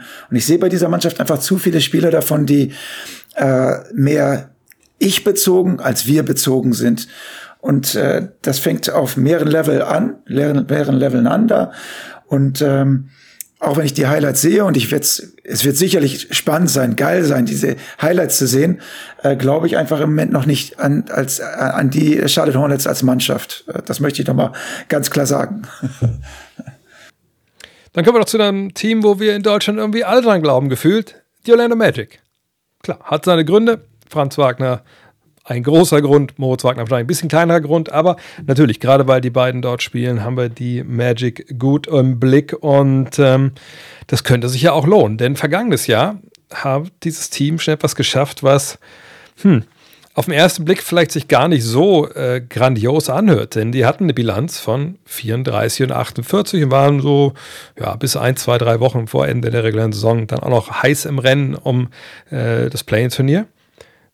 Aber das erzählt wirklich nur die Hälfte der Geschichte, denn von diesen 34 Siegen haben sie in den ersten 25 Partien genau fünf eingefahren. Und danach haben sie, laut Adam Riese, eine Bilanz gehabt von 29 und 28. Also besser als ne, 50, 50% Basketball gespielt, wie Amerikaner sagen. Und das ist natürlich mehr als nur, was ich, ein heißer April, wenn du Glück hast, äh, du im Spielplan ein paar Teams findest, die schon äh, ja, halb die, ihre, ihre Uniform eingemottet haben, sondern das ist ne, viel, viel mehr als die, die Hälfte der Saison, in der sie halt alle, die da kamen, ja, oder zumindest die Hälfte, mehr als die Hälfte geschlagen haben. Und das ist äh, zurückzuführen gewesen auch auf ne, die Ankunft von Michael Fultz, so letztes Jahr lange verletzt. Als er dazu kam, hatten sie endlich einen Point Guard und dann hat irgendwie alles ganz gut geklickt. Ähm, und natürlich, wenn man an die Orlando Magic denkt, äh, den denkt man an Franz Wagner und auch Paolo Banquero. Ne? Ähm, Im Halbfinale der WM standen sie auf verschiedenen Seiten, haben gegeneinander gespielt. Jetzt sind sie zusammen. Eines der besten jungen Duos, ich glaube, so viel kann ich wegnehmen, dass wir in der NBA haben. Aber ist es auch ein Duo, dass so eine Mannschaft, die ja eigentlich außerhalb von Joe Ingles und zwei Rookies keine Verstärkung bekommen hat, kann das Wachstum ne, von Franz Wagner und von Paulo Banquero dieses Team auf, auf ein Playoff-Level dieses Jahr heben? Ich bin total begeistert. Die Orlando Magic ähm, entwickeln sich so langsam zu meinem, also Du weißt, ich mag die Lakers, du weißt, ich mag die Miami Heat, aber die Orlando Magic sind ganz, ganz hoch auf meiner, äh, auf meiner äh, Liste von Mannschaften, die ich einfach unheimlich gerne sehe und äh, an die ich absolut glaube, dass sie sich toll entwickeln werden dieses Jahr. Ähm, Klar sehe ich das auch so ein bisschen mit der, mit der deutschen Brille, mit unseren beiden Berliner Weltmeisterbrötchen da, mit äh, den Wagner-Brüdern. Und äh, der Co-Trainer der deutschen Nationalmannschaft, der Brad Bielmeier, der ist ja auch ähm, Teil des Coaching-Staffs bei den Orlando Magic. Der ist ja immer dabei, wenn die beiden drüben sind. Ähm, ich glaube, dass Franz Wagner, äh, auch Pablo Banquera, ich glaube, die sind beide äh, wenn sie sich normal entwickeln, wenn sie eine sehr gute Chance haben, auch beide dieses Jahr ins All-Star-Team zu kommen. Also jetzt im, im, im Laufe der oh. Saison. Äh, die sind ganz hoch, also in der Top-Liste von denen, die vorher noch nicht im, im, äh, im All-Star-Game waren. Also Jamal Murray ist ganz oben dabei. Also es gibt einige Leute, aber die beiden haben eine echt gute Chance, da reinzukommen. Ähm, äh, diese Vorschlusslorbeeren, also wie Franz sich jetzt bei der WM verkauft hat, also Mo auch, aber äh, gerade Franz ähm, hat in den USA und in, in diesen Basketballkreisen, also die WM war in den USA jetzt nicht so wahnsinnig populär, also die äh, hat keinen großen Zuschaueranklang gefunden. Aber die Leute, auf die es ankommt, die NBA, äh, die Coaches und die General Manager und die Scouts, haben gesehen, dass Franz Wagner jetzt, also neben Dennis, äh, sie haben jetzt die, Qualität von ihm gesehen, dass er als Playmaker mit seiner Größe so viele Positionen spielen kann. Ähm, das ist wirklich beeindruckend. Also die USA hat jetzt äh, Franz Wagner äh, auf diese Liste der Spieler gesetzt, äh, die äh, großen Sprung nach vorne machen werden und die äh, für Furore sagen. Einer der interessantesten Spieler der ganzen NBA, äh, von den jungen Spielern, ist ja auch erst 22, äh, der die Liga nach vorne bringen kann. Und das ist nicht meine Meinung. Also das ist, äh, wenn ich rumfrage, das ist, wenn ich äh, mit Leuten spreche, äh, ich bin wahnsinnig begeistert, dass sie hier nach LA kommen nächste Woche. Ich hoffe, dass die NBA mich zulässt. Äh, die spielen gegen die Lakers und gegen die Clippers, dass ich mit den beiden äh, reden darf. Äh, die haben auch den gleichen Pressesprecher wie Dirk Nowitzki in, äh, in Ingo Sauer. Also die sind sehr gut, ähm, äh, sehr smart und äh, wissen genau, wo sie hinwollen. Äh, Basketball an eins, ähm, absolut, du kennst ja viel noch besser als ich, also absolut nette Typen. Ähm, und mit dieser Truppe, also Bankero ist auch einer, genau auch einer dieser Spieler, der, der den Sprung schaffen kann. Also ich glaube, dass das eine, eine unglaublich gute Kombination ist von den beiden, die, äh, wo wirklich ähm, Sky is the limit, sagt man im Englischen. Ja, da ist alles möglich. Ähm, ich hoffe, dass meine Emotion für diese Mannschaft mich so ein bisschen meine meine Kompetenz als als Experten halt beeinflusst, weil ich wirklich ähm, ja auch andere Spieler in dieser Mannschaft sehe, die ich wirklich sehr gerne mag. Also äh, Jalen Sachs ist total unterm Radar geflogen. Also ich, der hat wirklich nicht gut gespielt die letzten paar Jahre. Aber ich mag Jalen Sachs. Ich habe ihn bei Gonzaga spielen sehen. Der spielt mit einer Leidenschaft, der spielt mit einer Athletik. Und ich glaube, irgendwann wird's bei Wittben der Knoten äh, platzen. Äh, das ist einer dieser Spieler, die ich, wo ich einfach noch nicht richtig begriffen habe, warum er es noch nicht geschafft hat, weil der ist auch ein Vollblut-Basketballer, äh, der eigentlich das Potenzial mitbringt, um ähm, auch ganz oben mit, mit angreifen zu können. Ähm, Markel Fultz, über den ich früher lustig gemacht habe, weil der war immer wieder verletzt und hatte diesen katastrophalen Wurf, ähm, wo ich dachte, wie kann man mit einem Guard, der, äh, der ähm, so viele Probleme hat, wie kann man dem so einen Vertrag geben? Aber ähm, auch da, ich habe mich umgehört und die Leute sind begeistert. Also der scheint echt auch ein, auf dem Weg nach oben zu sein und diese Mannschaft äh, führen zu können. Äh, der alte Joe Ingles ist auch jetzt in dieser Truppe. Ähm, hm. Australier hat auch diesen internationalen Ansatz, hat kein großes Ego, äh, wird mich echt, äh, ich glaube, es ist eine gute Lockerroom-Presence, der auch im Trash-Talk sehr, sehr gut ist und der äh, mit seinem Wurf und seiner Erfahrung äh, in der Truppe tatsächlich reinpasst. Also die sind ja sonst sehr jung und sehr beweglich, aber ich glaube, die werden ihn so ein bisschen als Daddy in der Truppe sehen und absolut akzeptieren. Ähm, Cole Anthony und Wendell Carter Jr. sind beides junge Leute, die ich wirklich sehr, sehr mag. Ähm, also ich bin, bin der Meinung, dass da äh, was ranwächst, äh, was ich als die Zukunft der NBA bezeichne. Jonathan Isaac kommt wieder nach den ganzen Verletzungen und der hat sich auch sehr gut präsentiert. Jetzt äh, ein Big Man nochmal, der äh, der der auch noch so ein bisschen äh, Rim Protection gibt, der die ganzen Jahre, ja, wir warten immer darauf, dass er durchstartet, hat er nicht gemacht. Also ähm, wenn man mir so red, beim Reden zuhört, könnte man meinen, ja, im Grunde genommen sind die ja nicht anders als Charlotte. Aber ich sehe es halt so, dass diese Mannschaft äh, viel fokussierter ist, viel besser als Mannschaft harmoniert. Ich meine, es würde mich nicht wundern, wenn Mo Wagner jetzt diesen 200 Millionen Dollar Vertrag auch bekommt. Ähm, also das, die Führungspersönlichkeiten, die da sind. Mo Wagner. Äh, Bas ja. Entschuldigung, Entschuldigung, Entschuldigung, Franz Wagner. Mo hat für zwei Jahre 16 Millionen unterschrieben. Entschuldigung, Franz Wagner. Dass Franz Wagner diesen Monstervertrag bekommt. Also ich habe schon sowas Leuten hören. Ähm, das heißt, die, die bekennen sich ganz klar zu der Zukunft der Orlando Magic. Und ähm, also die werden einen großen Schritt nach vorne machen dieses Jahr. Also ich, ich, ich traue denen absolut zu, in die, in die Playoffs zu kommen. Und ich glaube auch, dass die, äh, die sind jung, aber haben jetzt schon ein bisschen Erfahrung. Äh, da wird zwischendurch natürlich, die sind ja letztes Jahr sehr, sehr schlecht gestartet. Ähm, da wird es auch noch mal Momente geben, wo es nicht so richtig läuft. Aber an dieses Team glaube ich. Und ich glaube, dass die äh, äh, auch mit äh, Jamal Mosley einen Coach haben, der äh, sehr gut dazu passt. Und ähm, ich sehe da irgendwie was, wo ich, äh, das ist so mein quasi Überraschungsteam, wo ich halt äh, im Osten sehe, dass das äh, eine Mannschaft werden kann, mit der zu rechnen sein wird in der Zukunft. Also dieses Jahr Playoffs, aber von da aus, das geht immer noch weiter nach oben. Die haben noch die Kohle frei, die können jederzeit noch mal einen Star verpflichten. Also äh, sehr gut, was die Magic im Moment da, äh, da zusammengebaut haben. Das äh, kann ich nur empfehlen, sollte man sich auf jeden Fall anschauen. Ja, ich bin ich bin ich vollkommen bei dir. Ich glaube, das ist eine, eine super interessante Mannschaft in, in vielerlei Hinsicht. Ähm, ne, es fängt mit Bankero und Wagner an, die ich auch denke, die gut zusammenpassen. Ähm, äh, ich, ich denke, man sieht auch so ein bisschen unterschiedliche ähm, Wege von beiden. Ich meine, Wagner war ja schon immer sehr zere zerebraler Typ, aber letztes Jahr nochmal als Playmaker nochmal richtig einen, einen Schritt nach vorne gemacht. Hat auch gerade zu Beginn, als Fulzen nicht da war, dann den Ball viel in der Hand gehabt. Das haben wir auch bei der Nationalmannschaft gesehen. Das Wichtige war ja, als er da wieder da war, äh, dann, als es drauf ankam, dass er ja neben Dennis der Einzige, also nicht der Einzige, aber einer derjenigen war, die wirklich nur zum Korb gehen konnten, sein Matchup schlagen, für andere dann wieder Lücken reißen und so. Wenn der nicht zurückgekommen wäre, wären wir auch nicht Weltmeister geworden.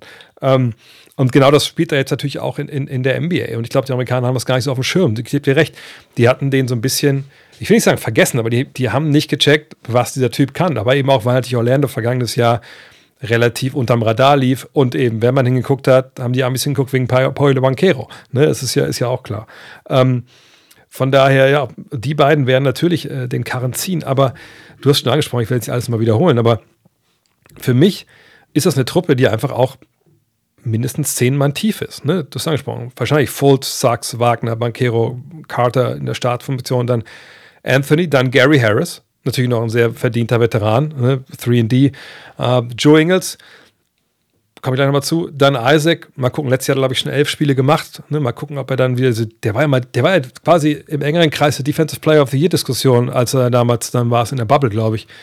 Oder vor der Bubble, ich weiß nicht genau, als sich aber das Knie nagelt hat. Und dann hast du noch Moritz und Goga Bitaze, bist du schon bei elf. Dann hast du noch die beiden Youngster, die Rookies, Anthony Black und Jed Howard. Dann bist du bei 13 so und dann hast du eigentlich schon zu wenig Spielzeit für alle. Ne? Aber bei Ingels, ich bin echt mal gespannt. Also, ich muss sagen, ich habe ihn ja auf Okinawa da gesehen, ab und zu im Café, war eigentlich jeden Tag im Café, hat er seinen Cappuccino getrunken, wo wir da alle saßen bei Chivago.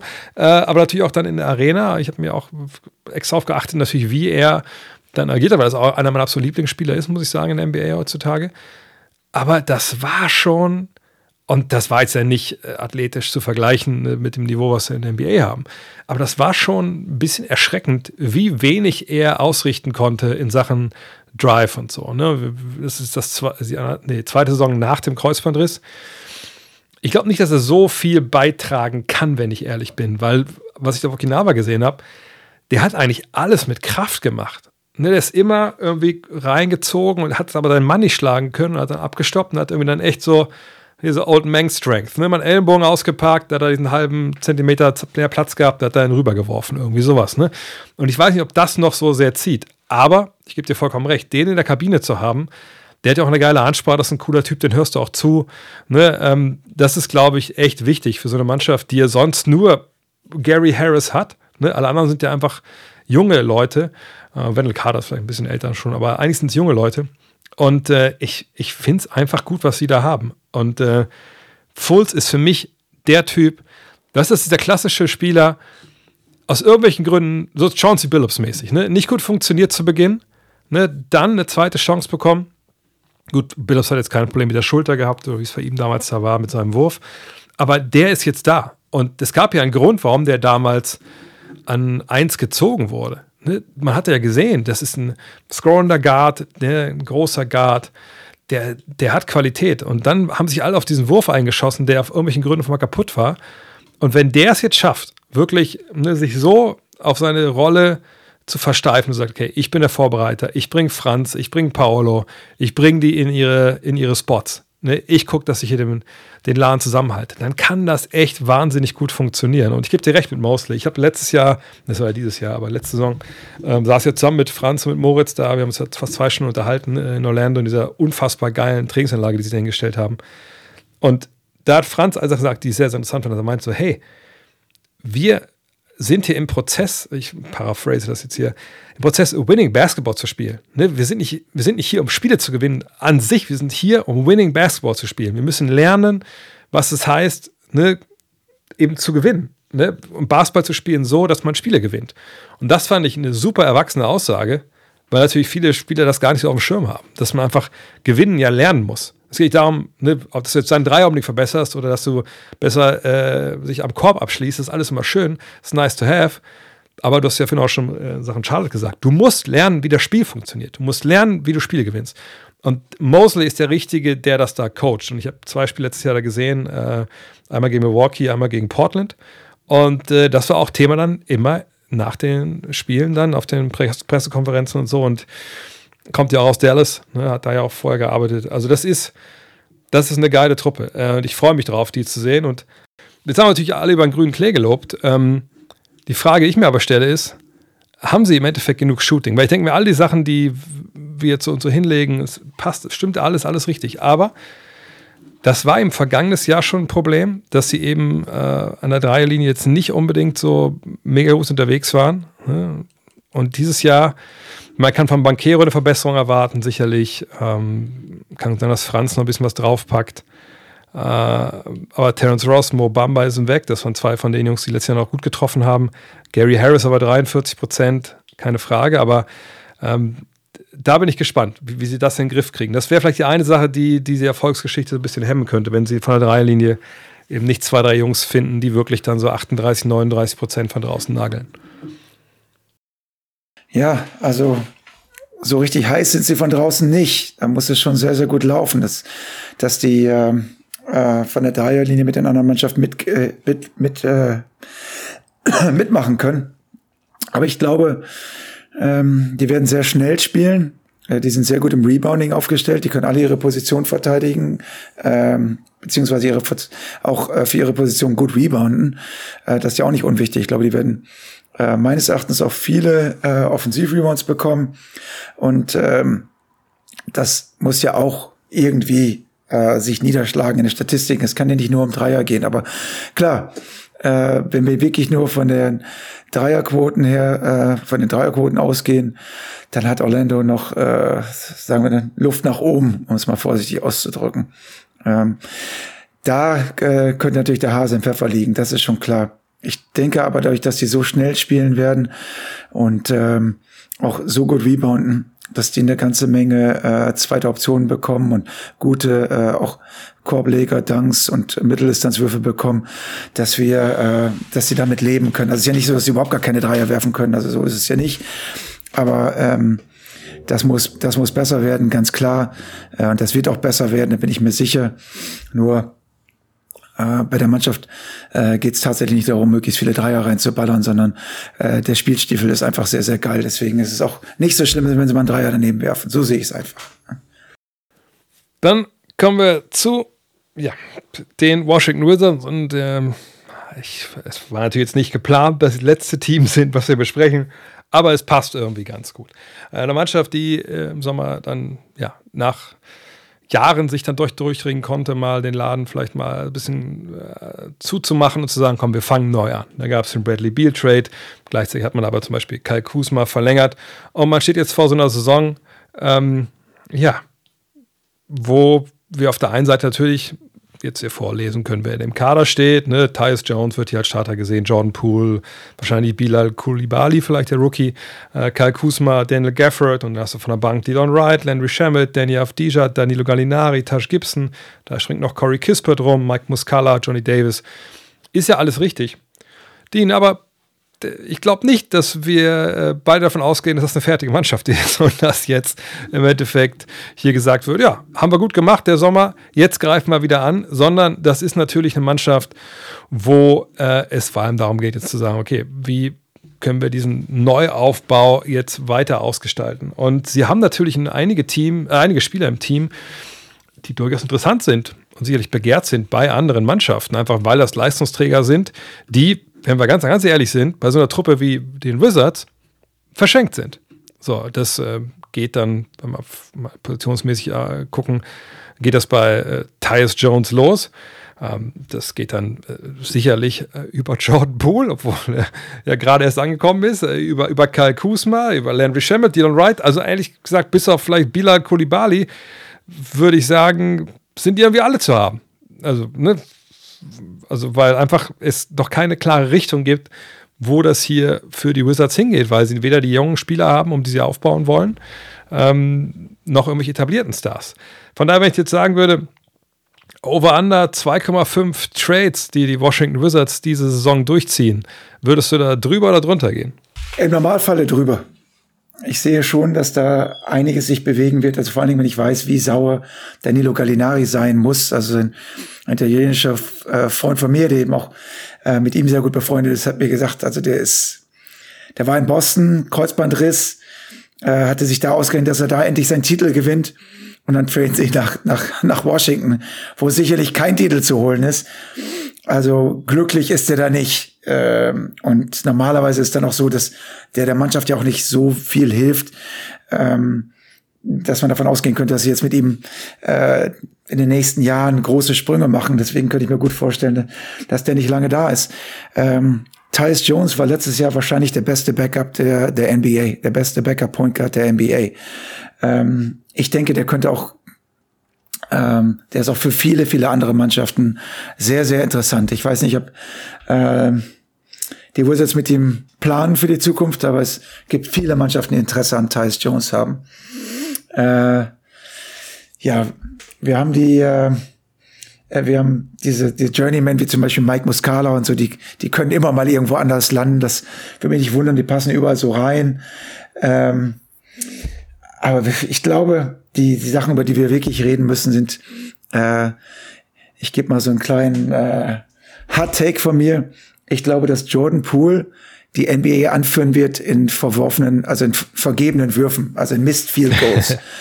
ähm, ja. Das meine ich auch nicht als Witz, sondern ich glaube tatsächlich, dass der Junge äh, Spieler haben wird, wo der an die 50 Punkte macht, aber auch Spieler haben wird, wo der eins von 12, eins von 15, zwei von 13 und sowas wirft. Denn der wirft immer, wenn er einen Ball in der Hand hat. Und der, der freut sich da auch. Dem ist es auch scheißegal, ob der gewinnt oder verliert. Ähm, seine Mitspieler sehen das wahrscheinlich nicht ganz so. Äh, das wird die Entwicklung von Patrick Baldwin äh, natürlich beeinflussen. Auch ähm, äh, Johnny Davis war ähm, na, letztes Jahr noch der Nummer 10 Pick und hat nur 62 Minuten gespielt. Äh, aber am Ende der Saison hat er tatsächlich noch ein paar Minuten bekommen und äh, sie erwarten natürlich von dem ein bisschen mehr als, als letztes Jahr. Und du brauchst dann natürlich Spieler um dich herum, ähm, die auch bereit sind, äh, den Ball abzugeben und äh, so Teil des Teamkonzepts zu sein. Ne? Ähm, also da sind einfach zu viele Leute in der Mannschaft. Äh, also Kai Kusma finde ich ist ein guter Spieler, hat jetzt gerade für vier Jahre 90 Millionen bei der geschrieben, ist absoluter Fan-Favorite da in, in Washington, noch mehr als Bradley Beal. Äh, das war, glaube ich, der Grund, warum sie ihn auch gehalten haben. Ich gehe nicht davon aus, dass sie ihn traden, weil er einfach so beliebt ist und die Zuschauer kommen alleine seinetwegen äh, in die Arena. Hat letztes Jahr auch 21,2 Punkte pro Spiel gemacht. Er ist auch jung. Also warum solltest du den gehen lassen? Ähm, äh, Bilal Kulibali ähm, hat sich sehr gut präsentiert in der Vorbereitung. Sehr, sehr roh natürlich. Extremer Athlet. Ähm, ich meine, Wembanyama und, äh, und er im französischen Team, das ist sicherlich auch eine geile Zukunft. Ähm, aber der ist an Nummer sieben gedraftet worden. Ich glaube, der, der fliegt auch so ein bisschen unterm Radar. Ich, weil diese Wembanyama und Henderson und äh, ähm, Miller, was da oben passiert ist, da hat man gar nicht mehr so auf äh, Koulibaly geachtet. Äh, der Junge hat äh, unglaublich athletisches Talent. Ich bin mal gespannt, wie der da, wie der da einschlägt. Er wird auf jeden Fall für das eine oder andere Highlight ähm, auf jeden Fall gut sein.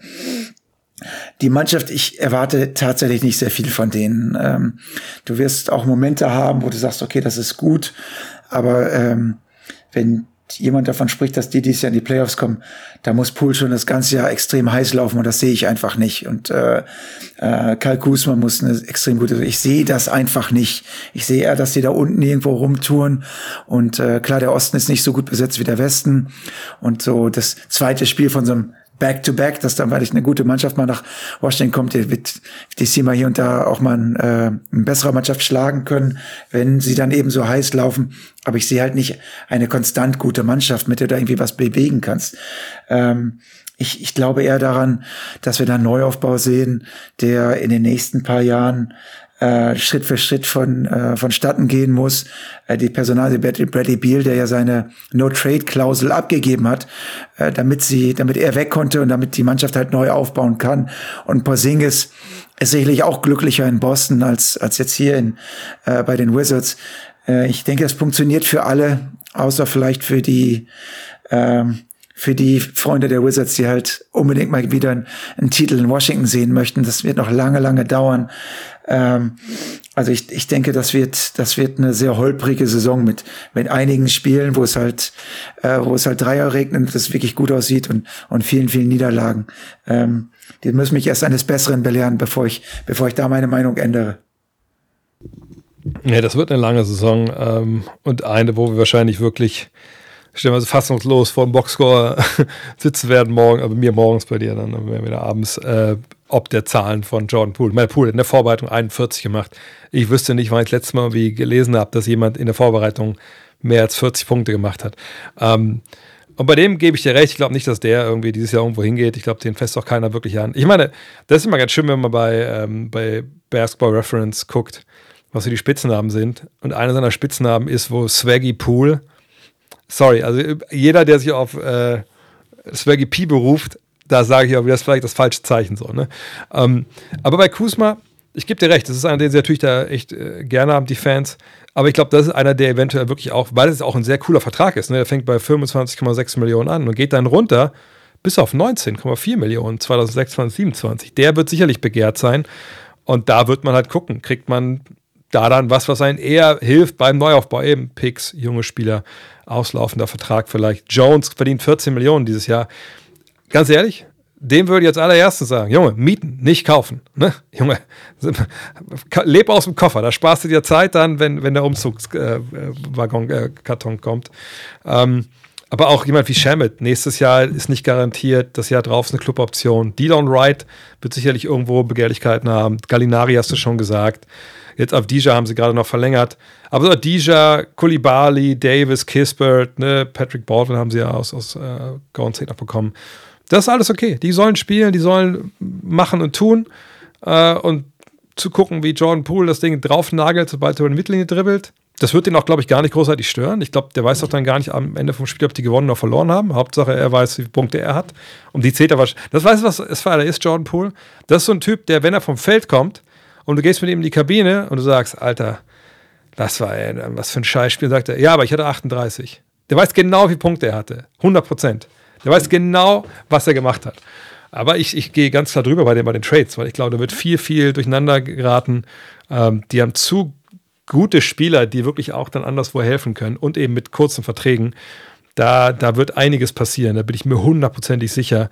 Und ich glaube auch, dass äh, du und ich das eine oder andere Mal an mal an der Trade Machine rumspielen werden, ob wir nicht irgendwie noch was rausholen können, dann für die Washington Wizards. Ähm, und ich kann mir auch vorstellen, dass sie ganz gut starten, vielleicht sogar überraschend gut starten, ne, weil eben da ein paar gute Leute am Start sind. Und dann irgendwann, wie gesagt, ne, dann verlieren die da jegliche Kontenance, ne, vor allem Pool. Dann ist der eine oder andere dann schon mit dem Gedanken woanders. Ähnlich wie beim VfL Wolfsburg alle paar Jahre. Ne? Wenn ein paar Spieler weg wollen im Sommer, dann dürfen die nicht. Und dann geht's los. Und sobald dann diese, diese, ja, diese Stimmung sich ja durch die Saison frisst, dann, dann hast du eigentlich dann keine Chance mehr. Ja, und ich glaube, es reicht auch zu den Wizards. Mal gucken, was, was die uns dann da bescheren nächstes Jahr. Kommen wir zum Ranking. Und ich glaube, ich bin dran. Ne? Ich muss mein Ranking geben. Und mein MVP der, äh, der Division. Also mein Ranking, ich habe mich da relativ schwer getan, ehrlich gesagt. Also ich weiß, dass die Washington Wizards an Nummer 5 sind. Ich glaube, das ist doch keine Überraschung. Ähm, die haben auch nichts mit den Playoffs zu tun, das ist auch klar. An 4 eigentlich auch, glaube ich, Charlotte. Die äh, sehe ich auch nicht in den Playoffs. Eventuell kann man sich vorstellen, so Play-in, aber ich glaube es einfach nicht. Das ist einfach nicht, nicht seriös genug für mich. Und Miller ist nicht der Spieler, der einen Unterschied macht. In dem Sinne. Äh, Orlando an drei. Ich habe sie im Play-in, aber das ist natürlich ein ganz breites Feld da unten. Aber ich, ich glaube einfach, das ist eine Mannschaft, die wird so viel Spaß machen. Und nicht eben nur, weil es Highlights sind, sondern eben, weil sie eben Winning Basketball spielen. Ähm, und dann, ja, Atlanta, Miami. Ich echt ein bisschen mit mir gerungen. Aber ich denke irgendwie, dass Miami doch so eine äh, kollektiv so einen Chip on their shoulder haben. Dass sie jetzt sagen, okay, jetzt ist halt keiner gekommen. Fuck it, jetzt zeigen wir aber mal, dass wir nicht nur in den Playoffs, äh, wenn wir da wie rein sneaken übers Play-In, dass wir dann irgendwie nochmal für Furore sorgen können. wir können es auch jetzt schon. Ne? Und dass auch vielleicht dann Spurs mit den Jungs äh, vom dritten Anzug halt quatscht und sagt, pass mal auf, ey, du bist der nächste Max Struess, du bist der nächste Gabe Vincent. So, und irgendwie passt es und ich glaube, dieses Jahr, äh, die werden die meisten Spiele gewinnen in der Division. Das wäre Atlanta an Platz 2 Uh, das wären auch beides für mich Playoff-Teams, also Miami, Atlanta, Orlando, Washington, äh, äh, Charlotte und Washington. Und äh, die Top 3 kommen in die Playoffs. Wie sieht es bei dir aus? Ähm, also so sieht es natürlich auch Las Vegas, wie du es gesagt hast. Ähm, ich bin allerdings auch der Meinung, die Wizards an fünf, die Hornets an vier, die Magic leider an drei. Ich hätte sie gerne noch weiter oben gesehen, aber ich, ich muss meine, ich muss meine deutsche Brille und meine Orlando Magic Brille mal kurz absetzen. Ähm, ich sage allerdings Miami Heat an zwei, muss ich auch die Heat Brille absetzen und die Atlanta Hawks an eins, ähm, weil ich glaube, entweder werden die dieses Jahr eine überragende Saison spielen und alles wird zusammenbleiben oder die werden halt, äh, äh, ganz groß umbauen in der Truppe. Also wird Bob der Baumeister kommen und äh, einige Veränderungen vor, vornehmen. Äh, von daher sage ich, dass, äh, dass die Atlanta wird an eins sein. Miami Heat ist in der regulären Saison halt nicht so diese Mannschaft, die, äh, die wird gerade genug tun, um in die Playoffs zu kommen äh, wenn sie das Play-in Play überhaupt vermeiden können. Es kann auch sein, dass sie nur ins Play-in kommen. Und Orlando Magic sehe ich halt da reinrutschen, auch Richtung Richtung Platz, also irgendwas zwischen sieben und zehn, irgendwie in, in dem Bereich sehe ich sie halt. Ja. Dann kommen wir zum MVP. Da habe ich jetzt Erst die Playoffs-Mannschaft, erst die Playoffs-Mannschaft, so. ne? Ja. Playoffs, sorry, sagen wir die Playoffs-Mannschaft, sorry. Ja. ja. Ich habe schon gesagt, ich habe schon gesagt, ich habe gesagt, äh, Miami, Atlanta, Orlando sehe ich in den Playoffs. Okay, also mein genauso. MVP. Ja. Ja, erzähl Ja, ich. ich, mu- ich musste ja dann auf zehn Mannschaften kommen, weil du hattest ja letzt, warst ja schon eigentlich auf, äh, auf praktisch neun letztes Mal und ich war auf der sieben. Deswegen habe ich gesagt, also für mich sind es Miami, Atlanta und Orlando sind die zehn, die es dann in die, äh, in die Playoffs beziehungsweise Play-ins schaffen. Entschuldigung. Ich weiß gar nicht mehr, ob ihr zu, zu viele Teams drin habt in den Playoffs. Das wird irgendein schlauer Mensch im Internet aufschreiben und dann entschuldige ich mich dafür. Jedenfalls mein MVP. Zum dritten Mal setze ich jetzt an. Bam Adebayo. Haben wir vielleicht zu wenig drüber gesprochen, ehrlich gesagt. Ähm, und ich denke, Bam ist in der Tat wichtiger für den Erfolg in dieser regulären Saison äh, der Miami Heat, als das ähm, Jimmy Butler ist. Ist Jimmy Butler auch ein guter Verteidiger? Natürlich, gar keine Frage. Ne? Aber du hast auch schon gesagt, er nennt sich ja nicht Regular Season Jimmy, er ist Playoff Jimmy. Bam Adebayo muss aber Regular Season Bam sein, vor allem defensiv und eben auch als Ballverteiler vorne, weil ähm, es keinen anderen gibt, der defensiv da für andere mit zupackt. Und ne, das ist der Typ, den du halt brauchst, wenn du eben Leute da aufs Feld schicken willst, ne, wie halt ein Duncan Robinson zum Teil, ne, mal gucken, wie Jovic es defensiv macht. Von daher, äh, ich glaube, Bam wird da dieses Jahr eine richtig große Rolle spielen. Natürlich erwarten wir immer oder hoffen immer, dass er irgendwie nochmal vielleicht nochmal einen, einen Dreier wie oder zumindest einen Mitteldistanzwurf trifft. Äh, Da habe ich die Hoffnung eigentlich schon mehr oder weniger aufgegeben. Aber das reicht ja, wenn er eine Handoffs so Sabonis-mäßig agiert, wenn er definitiv das Ganze verankert ähm, und vielleicht ab und zu dann auch mal äh, den Korb halt findet. Äh, von daher ist es für mich Bam Adebayo. Also witzigerweise könnte ich mir vorstellen, dass in der Division äh, Jordan Poole tatsächlich die meisten Punkte macht, obwohl er auch die meisten Fe Fehlwürfe haben werde, wird. Das macht ihn für mich nicht zum MVP, nur dass ich das nochmal einmal deutlich äh, klar mache. Es wird wahrscheinlich, wird er 25 Punkte pro Spiel machen und dann werden alle sagen, siehst du, wie geil der ist? Äh, die werden aber trotzdem die schlechteste Mannschaft auf jeden Fall der Division sein. Ähm, und wie gesagt, für mich sind ja, äh, ich glaube, dass Franz Wagner super sind, wird meines Erachtens All-Star werden. Ben Carroll wird meines Erachtens All-Star werden, aber ähm, dadurch, dass Atlanta und Miami für mich so ein 1 und 2 sind, ähm, ich finde, äh, Bam Adebayo finde ich ist eine sehr, sehr gute Wahl.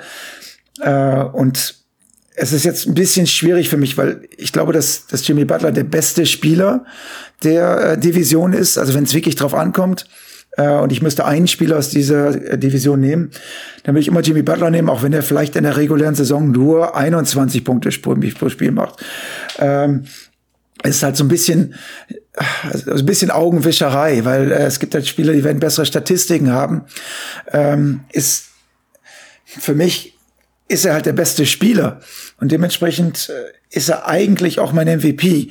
Aber dadurch, dass jetzt die Atlanta Hawks in meiner Rechnung ähm, die äh, die Division gewinnen werden, muss ich mich halt für einen, also aus, aufgrund der Konstanz, die ich eigentlich immer so habe in meinem, in, äh, in, in, in meiner äh, Einschätzung von, von Mannschaften und äh, eines MVPs, ähm, glaube ich, dass halt immer noch ähm, es ein bisschen mit einem kleinen ich habe immer ein bisschen Problem damit, aber ich muss eigentlich sagen, dass Trey Young dann für mich der MVP der, der Division wird, äh, weil er bei der besten Mannschaft der Spieler mit den besten Statistiken sein wird. Ich könnte auch Richtung Murray äh, de äh, denken, weil er ein besserer Verteidiger ist, aber ich sage jetzt einfach mal, äh, Trey Young muss dieses Jahr einfach ein richtig geiles Jahr haben und deswegen nehme ich einfach mal ihn, obwohl ich der Meinung bin, dass, dass, dass äh, Jordan Poole die meisten Punkte machen wird in der Division und äh, Jimmy Butler für mich der beste Spieler ist in der Division.